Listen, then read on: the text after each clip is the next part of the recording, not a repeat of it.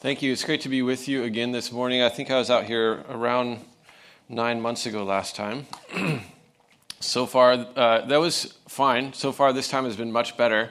Last time, uh, as I pulled into the parking lot, I saw these oily drips in the wet parking lot behind my car, and I thought, oh no, what's going on? Don't have time to deal with it now. Park the car.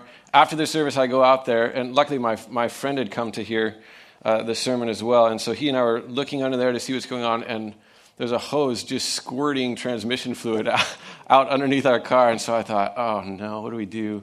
Maybe we can just put some tape on it and limp it home. We go to the auto store, get some tape, and uh, it, it works as well as doing nothing. Um, and so, so then I was like, all right, well, we just got to call a tow truck. Um, our friends took Katie and, and, my kids home, our, our kids home, and uh, I waited for the tow truck, and four hours later, it finally showed up. So I think I finally left here at 6 o'clock. So as long as I can beat 6 o'clock today, we'll be doing well. Let me pray as we begin. Lord, thank you for this morning and for your word to us here in, in the Gospel of John, uh, chapter 16. And Lord, we ask that you would give us uh, ears to hear what you have to say to us in this passage. We ask that you would fill us with your spirit and e- equip us to be your disciples in the world. Amen. Um, when I was in high school, I played trumpet, and I loved playing trumpet. And when I was uh, our high school, I went to Inglemoor High School. Some of you are, will be familiar with it. Um, it starts at, at 10th grade and goes through senior year, obviously. And uh, so my first year, I was just in the concert band, had a great time. And then my junior year, I joined the jazz band, and that was a lot of fun. It became my favorite thing about high school. I was good enough that I would get up early and be at school at I think 6:30 in the morning for zero period, just so I could be in jazz band. Had a lot of fun. Um, my sophomore year, we'd had this guy who played lead trumpet, kind of the the top chair in the jazz band, and and uh, he was just this phenomenal trumpet player. And uh, the year that I joined the jazz band, we had a, a gal who was a senior who was doing a great job at it as well. And then my senior year, I really wanted to be lead trumpet player, so I tried out, and I got the I got the chair. I got lead trumpet. And so it was really exciting for me. And at the same time, it was also. Um, it, it, was also quite scary because these great trumpet players had gone before me and, I, and they could play so much better than me. And I felt like they're gone, they've graduated, and I've, I've not improved enough to fill their shoes adequately, but it's up to me to do it.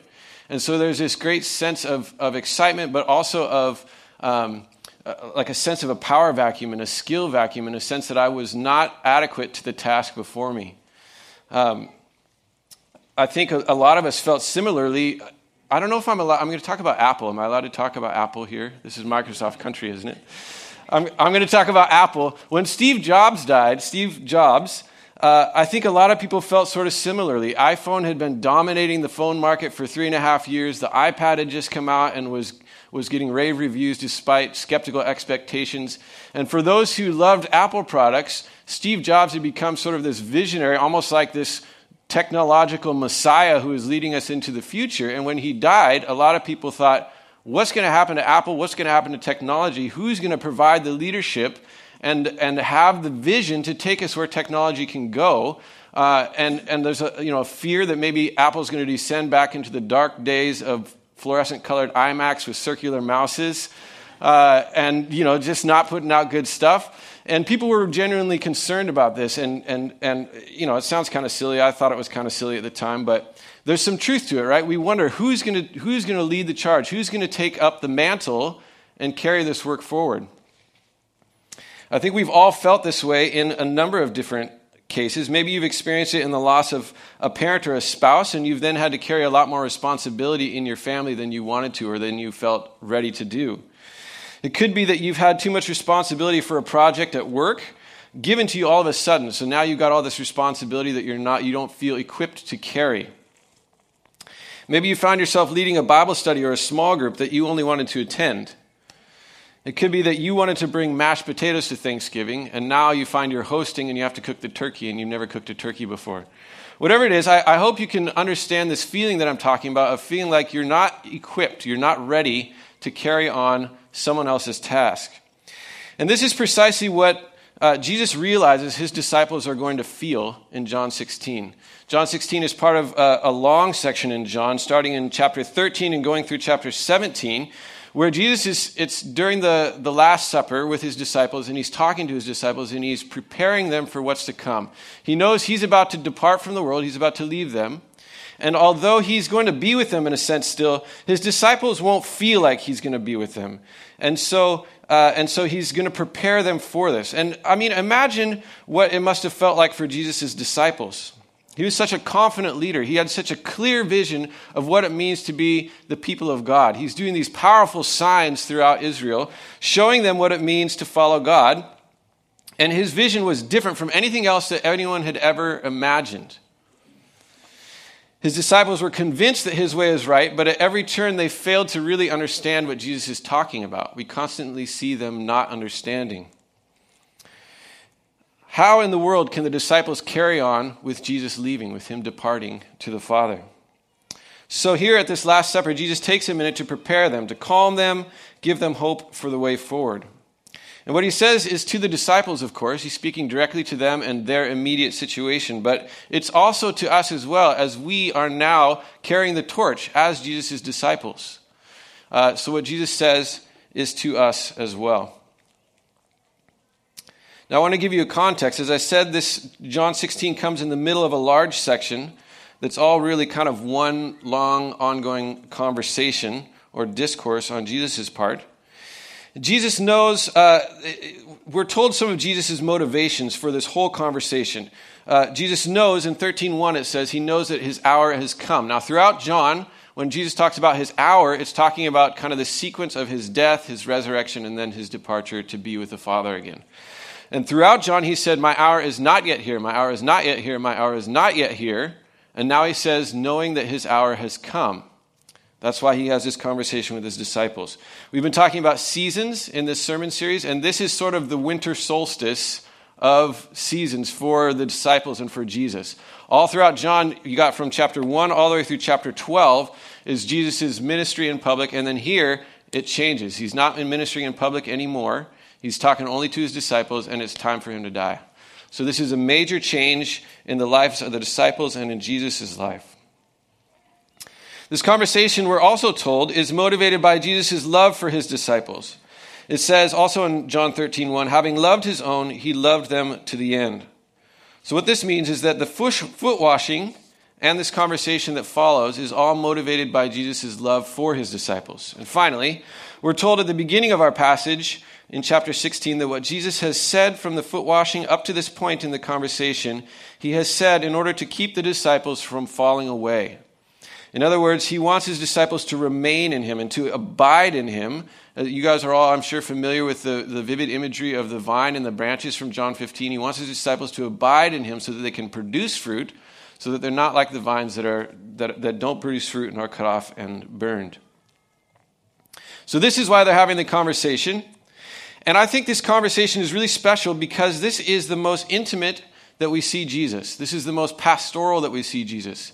He's being very nurturing and even tender to his disciples. And that's not a side of Jesus that we always see. Throughout John, we've seen him having these intense debates with, with those who are opposing him, some of the Jews and the Pharisees. Uh, he goes out at hammer and tongs with them. It gets very heated, so heated, in fact, that they're trying to kill him. Uh, we see him getting exasperated with the disciples for their slowness to understand as he tries and tries and tries to explain what it means to follow him and to follow God. And now, this last one is something that I can resonate with because I think Jesus' relationship with his disciples is similar uh, in some ways to the relationship of a parent with kids. Um, I've mentioned my kids already. We have three. Peter is five, Micah is three years old, and our daughter Tessa is three months old. And I love my kids to death but they're learning what it means to be human and how it is that we live and what do we do with all these impulses that we have and, and what do we do but with, with the fact that i want something and someone else doesn't want me to have it? How do i deal with that? Uh, and, and it's such a hard lesson to learn to think about others before we think about ourselves. And so we're going through a lot of this. Uh, it's a hard hard lessons for them. It's not always very fun for them. It's not always very fun for katie or me and we have to give out lots of consequences. We have to have lots of conversations about why you shouldn't hit your brother, why you shouldn't take his toy, why you shouldn't this or that or the other thing.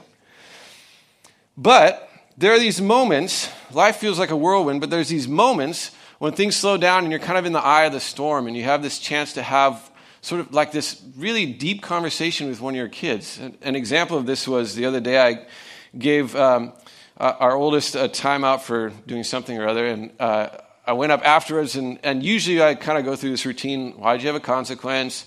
What can you do better next time? And he'll say it or whatever. And this time I felt sort of this little nudge, go a little bit deeper this time. And I was like, Peter, do you have a hard time not being mean to Micah? And he said, Yeah. And I said, You know what? I understand. When I was a kid, he knows, you know, he knows his uncles. I have two brothers. I said, Peter, when I was a kid, I had a hard time not being mean to my brothers as well. It was, it was hard, a hard thing to learn, but it's something that I had to learn. And it's something I still have to learn. And he kind of looked thoughtful, and I said, Do you think we can work on not being mean together? And he said, Yeah. And then we, we hugged each other for a while. And it was this special moment. And this is similar to Jesus' conversation with the disciples here at the Last Supper. They're in the eye of the storm. They've been traveling all around Israel. They've been having these conversations with uh, Israel's leaders, and they've been intensifying and they've been getting more and more antagonistic. There's been attempts on Jesus' life. They've all feared for their lives. In a few minutes, Jesus is going to be arrested and he's going to be executed. But for now, they're reclining at a dinner table. They're able to pause, and Jesus can talk to them. He's able to look them in their eyes, and he's able to tell them about what's coming. He talks through how he's going away to the Father, how he's leaving the disciples alone in a sense, but he's able to encourage them also. He's still going to be with them, and he's coming back. He's preparing a place for them. And most importantly, he's sending the Holy Spirit to them, so there's comfort. He talks about how he's giving them a new command to love one another as Jesus has loved them, and that this is their task as his disciples. He talks about the profound unity that he has with his Father and explains to them that he and God love them in just the same way. In other words, Jesus and God are in each other, but he says that they're in the disciples, and the disciples are in them as well. They abide in one another, and there's this profound unity that he talks about and encourages his disciples with. Uh, finally, he talks through the heavy but important news that persecutions are coming at the hands of the world on account of their love for Jesus. It's not going to be an easy road for them, but they're going to be okay. And as we read this remarkable passage, we enter into the intimacy of this conversation by the power of the Holy Spirit. We too are Jesus' disciples, carrying on his work in his physical absence, just as those disciples were. And so we enter into this conversation and listen to his words to us. So I encourage you to get ready because this is a unique passage, and I don't think there's anything else like it in all of Scripture. The main point I hope to draw out of this passage for you today is that our task as disciples is which is to carry on Jesus' work is a difficult one, but it's one for which we are equipped by the grace of God and the empowering presence of the Holy Spirit. I'll just repeat that again because it's far longer than they tell you main points should be in preaching classes. Our task as Jesus' disciples, which is to carry on the Jesus' work, is a difficult one, but it's one for which we are equipped by the grace of God and the empowering presence of the Holy Spirit within us. In this passage, John 16, we're going to see three different ways that Jesus talks about the, the role of a disciple being difficult, and, uh, and he's going to provide uh, sort of a way through each of those difficulties. The three difficulties are persecutions, Jesus' departure, and our own failures. So we'll talk about each of them in turn. First is persecutions, and here we're looking primarily at chapter 16, verses 1 through 3. Jesus tells his disciples that people are going to throw them out of the synagogues and even think they're serving God by killing the disciples. So hard times are coming. Jesus warns them in advance so that they aren't surprised by it, and so they know that it doesn't mean that things are wrong. This is to be expected. Um, they shouldn't be surprised by this when it happens. And we know from Acts that, in fact, they did face some pretty intense persecutions. There's arrests, floggings, uh, stonings, executions uh, all kinds of unpleasant things are in their future.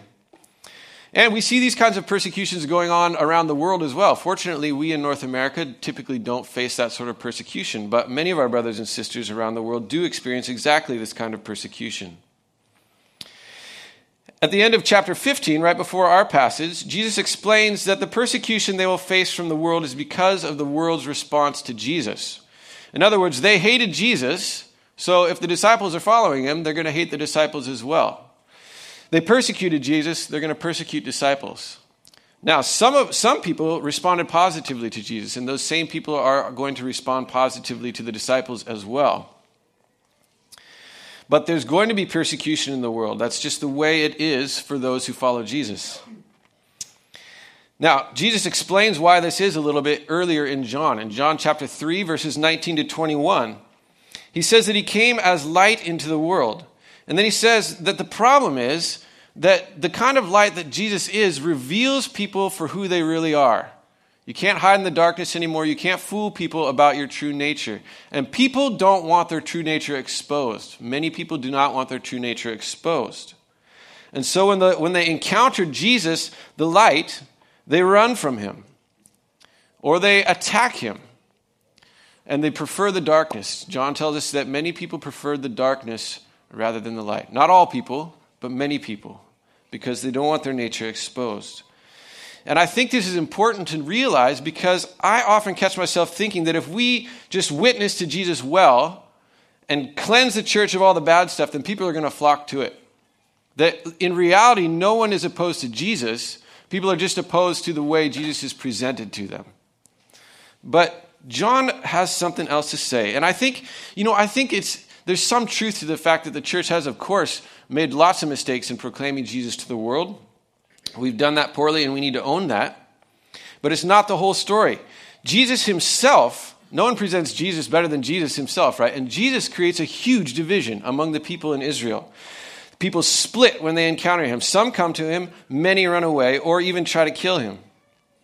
So I, I, I say that, I hope to encourage, encourage you. It's sort of a weird encouragement, but I say that to encourage you that as you live out your faith, if you experience animosity, it's not necessarily because of something that you have done wrong. It's part of the nature of being disciples. Now, we always have to be careful. We've always got to be checking in when we experience this sort of animosity. Is this because of something I've done, or is it because of who Jesus is and who this person is that I've been talking to? If I'm a jerk for Jesus, people aren't going to like me very much, not because of Jesus, but because I'm being a jerk, right? Pretty straightforward. But the fact remains that many hate the light and run from the light. So I wonder if you face persecution. Maybe you've been passed up on a promotion because you insist on putting your family first and you won't work as much overtime as somebody else. Or maybe your friends think that you're a prude because you don't engage in certain kinds of joking or you don't drink as much alcohol as them. Or maybe you've tried to share your faith with friends and found them uninterested or closed off. Maybe your family doesn't get why you're so religious and treats you a little bit differently than they treat the rest of the family. There's all kinds of different ways that we can face persecutions like this, and none of these are as intense as the sort of persecution that Jesus is talking about his first disciples facing, or that some of our brothers and sisters face around the world. But it's real, and it hurts. And I want you to feel encouraged that this is normal. This is the way it is when we're disciples of Jesus. And know also, though, that this doesn't mean you got to be people's doormat. You know, if you got to go talk to your HR manager, you can talk to your HR manager. If you got to set healthy boundaries with your family, that's fine. I'm not saying that you got to just open yourself up to any kind of mistreatment. I just, I, I just hope you realize that mistreatment is a part of being a Christian sometimes. And how does Jesus deal? How does Jesus equip us to deal with these? Um, I'd like to say he gives us a, a, a key to never feel bad when we're persecuted, but he doesn't. The way he equips us is to, to give us advance warning so we're not surprised or afraid when it happens.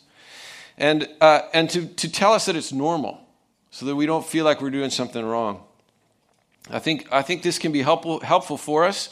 Um, for example, my brother, he runs triathlons, and um, these are hard. I've never done a triathlon myself, but I've been running and I've swum and I've biked, and so all three of those are hard. So I imagine if you put them together, that they're still hard. Um, but he doesn't mind. He enjoys triathlons because he knows that they're going to be hard. He prepares himself for it mentally and he prepares himself for it physically. And so knowing in advance helps him endure the hardship of the races. And I think that in the same way, knowing that persecutions are coming, knowing that it's a, an, a, an integral part of being a disciple of Christ, can help us endure when we encounter them. So, the second reason that our, our, our task as disciples is difficult is that Jesus is departing. Jesus is going to die, and he tells him this. Josh read for us this morning. Uh, in chapter 16, verse 16, Jesus says, A little while and you will see me no longer, and again a little while and you will see me. Now, this is typically clear for Jesus, by which I mean not clear. And the disciples are confused, and so are we. So they say, What does he mean by this? And then Jesus explains. He says that soon they're not going to see him. Here he's talking about his death. He's about to die, and they're not going to see him. He's in a tomb. And then they'll be sad, naturally, and then they'll see him again. And this is a reference to his resurrection. And at that point, their mourning will be turned to joy. They're going to be happy again. And he compares this to uh, the pain a woman experiences in labor, which is immediately turned into a joy when a baby is born. So, as you know, we've had three kids, and our last two were home births. So we put uh, like a hot tub in the living room, essentially, and uh, and uh, it's less fun for Katie than usually when sitting in a hot tub, but uh, more fun than not sitting in a hot tub and giving birth, I guess. So uh, Katie is, is usually a, a very sweet person. I don't, I don't typically describe her as intense, but when it's time to have a baby, she's very intense, as I think most women are. And, uh, and I am helping her give birth, which means that I sit there and hold her hand while she does all the work. And, uh, and she, like, the intensity of birth is something to see, right? Like, I've never seen my wife as intense and as much pain and working so hard as when she's giving birth. Our, Tessa was uh, quite a bit larger than our previous two babies, and so she, she had to work a lot harder to get Tessa out.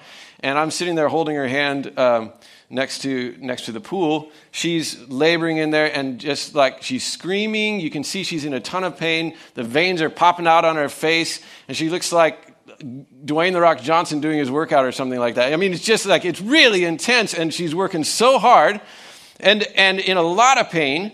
And then Tessa came out, and the midwives quickly grabbed her, grabbed Tessa, and, and gave her to Katie. And Katie sits back in the tub and holds her, and it, the change is instant, right? I don't know if it's this way for all women, but for Katie, the change is instant from intense pain, intense labor, to joy. She's just sitting there crying for joy that she's got this little baby in her arms and, and the baby's here. And Jesus is saying that for his disciples, uh, this change is going to be like that. Their change from sorrow to joy is going to be as quick and as dramatic as the change for a woman who's, who's in labor and having a child. When Jesus rises from the dead, their sorrow will be pl- replaced with joy. But Jesus isn't staying, and so this creates a sort of a second sorrow for the disciples. He's coming back to life. This is great joy, but then he's, he's leaving. He's going to the Father. He's not staying.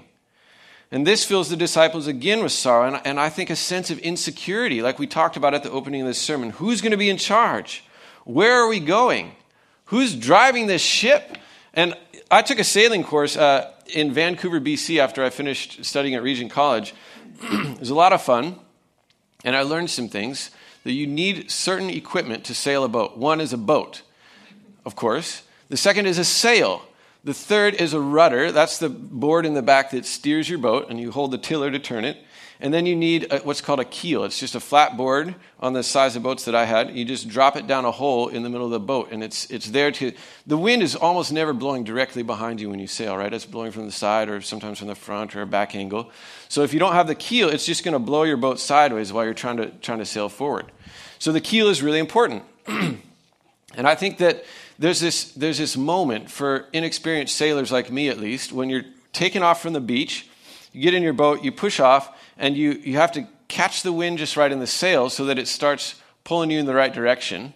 And you have to hold the tiller so that your boat stays going in the right direction. But then you can't put the keel in yet because it's too shallow and the keel will hit the ground and your boat will get stuck. So you have to kind of try to limp your boat out there into the water till it's deep enough to put the keel in uh, but your boat's sliding all around on the water because there's no keel. And then, with your hands, two hands full, you got to somehow pick up the keel and drop it in the hole. And, and I'm sure that some people know how to do this very smoothly, but I usually, uh, I usually think that, oh, my rudder will just stay straight while I put the keel in.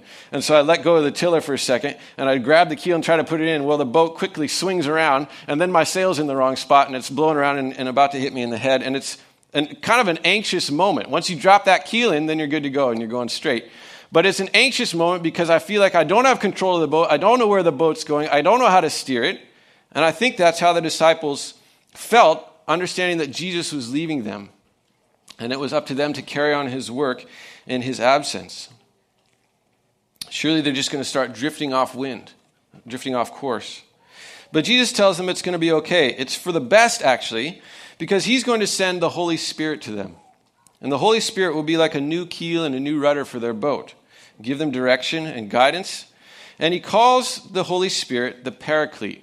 This is a Greek word. I just learned Corey is a Greek scholar, and I think Josh knows Greek too, right? So you can, you can check with those guys afterward if, I, if I'm right.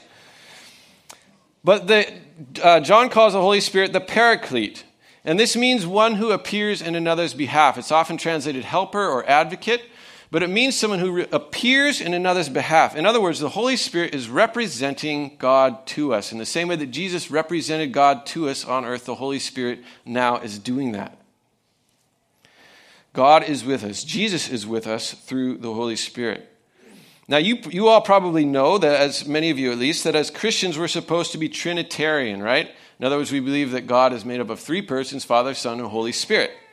But we often live functionally as binitarians, or maybe you pronounce it binitarians. It's not a real word, so I can say it however I want.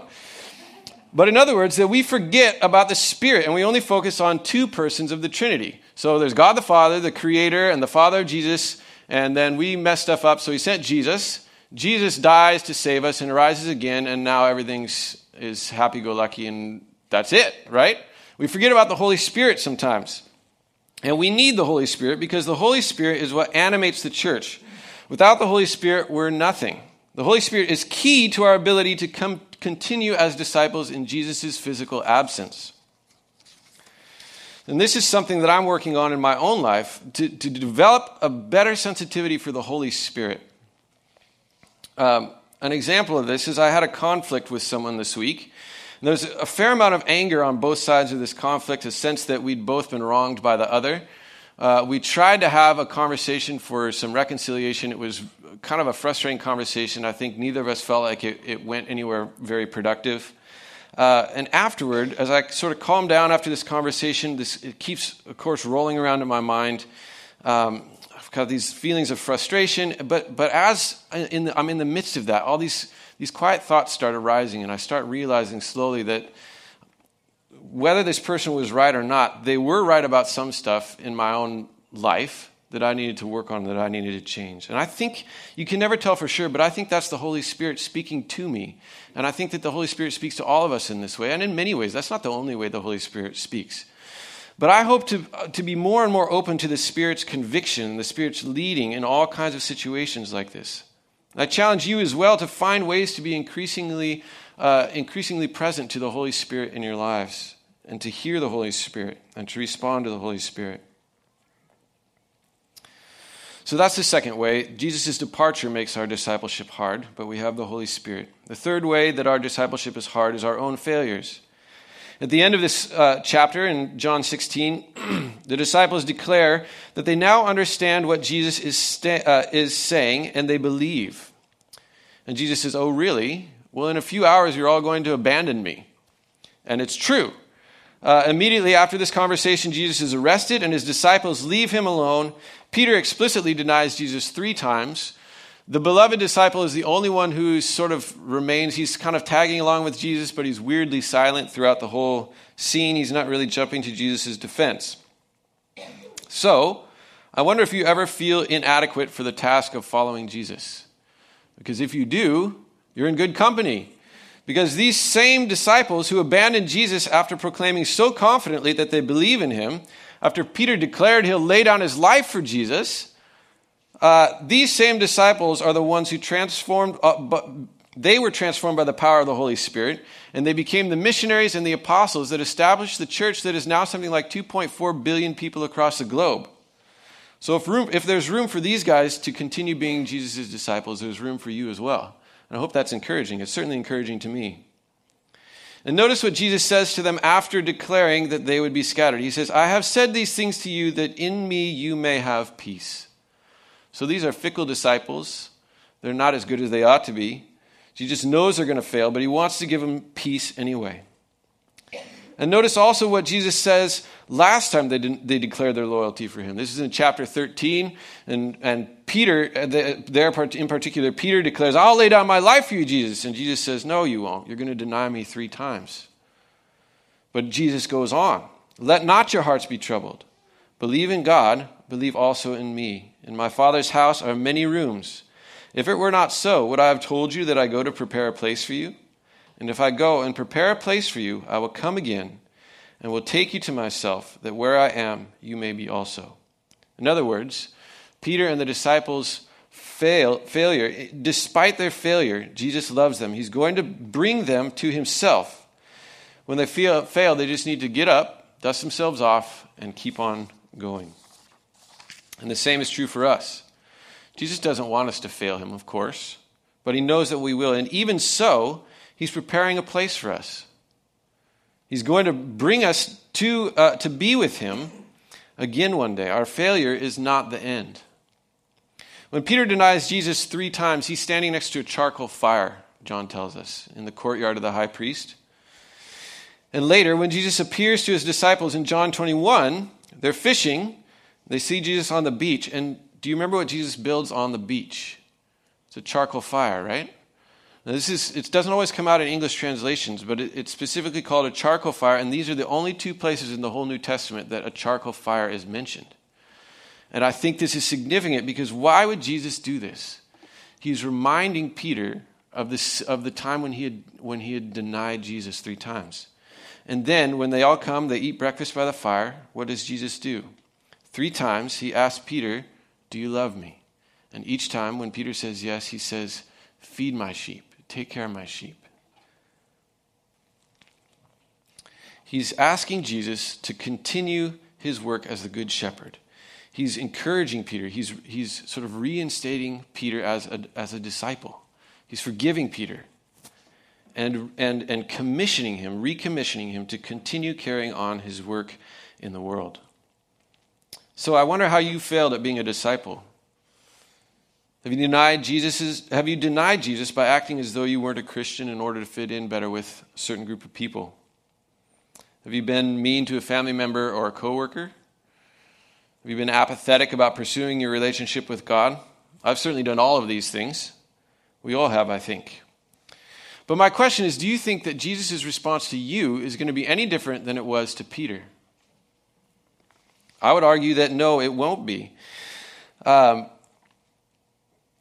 his response to all of us is the same. He offers us the same forgiveness, the same trust, the same honor and responsibility of carrying on his work in the world, of bringing light into the darkness, of bringing a starving people to the bread of life, of bringing a parched people to the rivers of living water that are flowing out of Jesus' belly. He says to all of us, Do you love me? Then feed my sheep. And this is a noble work. It's a noble work that he invites us into. So I wonder, what is one way that you can work at feeding Jesus' sheep this week? It's going to be different for all of us. Jesus calls us all to a different sort of work in the world in our particular circles.